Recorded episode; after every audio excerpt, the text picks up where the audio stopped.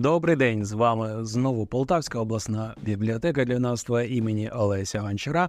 Я Денис та новий випуск бібліотосовки. Що ж не так із сучасними аптеками для душі? Та як вдихнути нове життя в бібліотеки? Дослідницька агенція InfoSapiens оприлюднила невтішні дані опитування, яке було проведене на замовлення Українського інституту книги. Виявилося, що 88% українців ніколи або майже ніколи не беруть книжок у бібліотеках. У Франції показник відвідуваності бібліотек дорівнює 73%.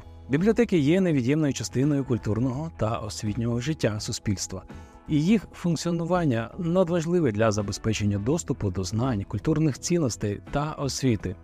А книга є зброєю, і ця зброя сьогодні теж вирішує майбутнє нашої країни. Нині українські бібліотеки недоотримують фінансування від громад. Відтак не поповнюються бібліотечні фонди, що сприяє поступовому їх занепаду. Це вірний шлях до культурного програшу. Чому?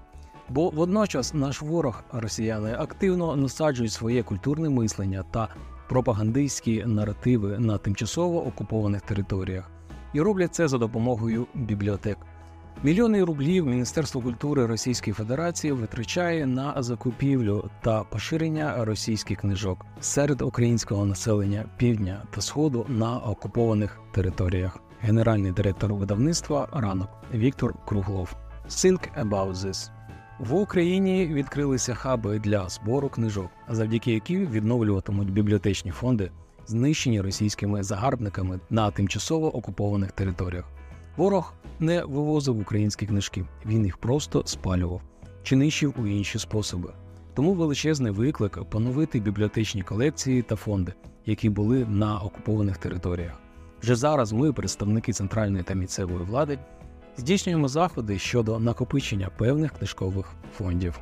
Наприклад, Маріупольська міська рада визначила такий хаб у Дніпрі. Там відбувається накопичення літератури. Для Донецького регіону таким хабом є Краматорськ. Ми координуємо цю діяльність, направляючи туди книжки з Києва від наших національних бібліотечних установ, заявив тимчасовий виконувач обов'язків міністра культури та інформаційної політики Ростислав Карандєєв. Він зауважив, що ця робота буде посилена, зокрема завдяки створенню нового департаменту при МКІП та залученню фахівців, які після звільнення територій відновлюватимуть діяльність бібліотек, клубів, музейних установ і привезуть туди зібрані бібліотечні фонди.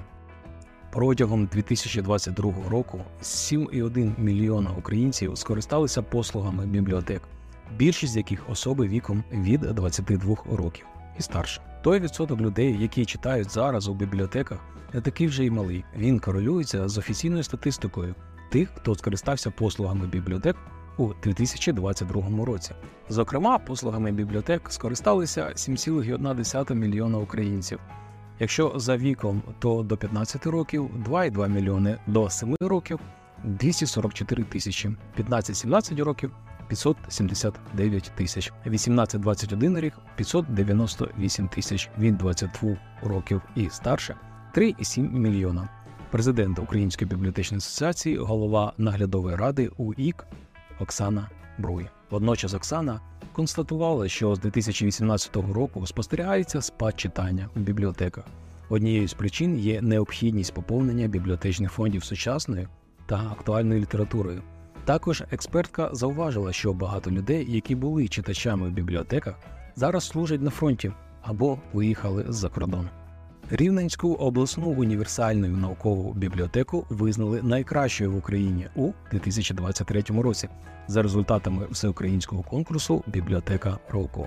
З чим ми з радістю поздравляємо наших колег. Як прокоментувала начальниця управління культури та туризму Рівненської ОДА Любов Романюк. Серед комплексу проєктів цього року ініціатива Велике читання 2023, починаючи з квітня, більшість бібліотек краю активно і креативно знайомили мешканців громади з творчістю місцевого письменника Сергія Гридіна. Також цьогоріч стартував міжнародний проєкт хештег Мрія 90 присвячений 90-річчю з часу написання роману Мрія Улоса Семчука. Тривають авторські читання у рамках проєкту Кава з письменником. Ну а зараз ми дізнаємось, що можна почитати у цей тривожний час доби. Ганія Янагігара Маленьке життя. Четверо колишніх однокласників переїжджають до Нью-Йорка і там відшукують власний шлях у житті.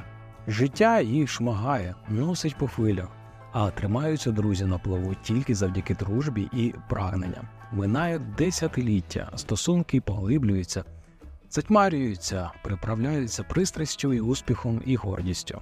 Та всі розуміють, що найбільшою проблемою є Джуд, дуже талановитий юрист і страшенно безталанний чоловік. Його розум і тіло пошматувало важке дитинство, його переслідують страхи і травми, які він ніколи не зможе подолати, і саме вони назавжди визначать його життя. Олексій Жупанський осіннє заціпеніння. Ця історія починається розмоклим осіннім днем на початку листопада 2017 року, або ж набагато раніше, а може і пізніше. Тут важко сказати напевне, оскільки вона триває донині і повторюється кожної осені в ніч проти 7 листопада, коли тканина реальності стає настільки ветхою, що крізь неї стає видно її оксомитово чорний виворіт. І тоді до нас приходять гості із потайбіччя.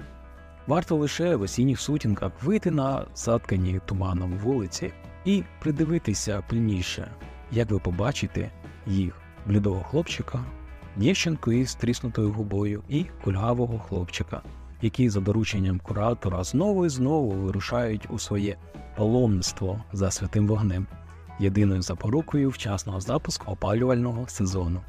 З цього починається плутаний ланцюжок дивних та моторошних подій на день зустрічання мертвих, свято, коли ті, хто вже не з нами, здіймаються на чортовому колесі у вологу осінню височинь, щоб побачити, як живеться живим, і ще раз на коротку мить відчути тепло життя.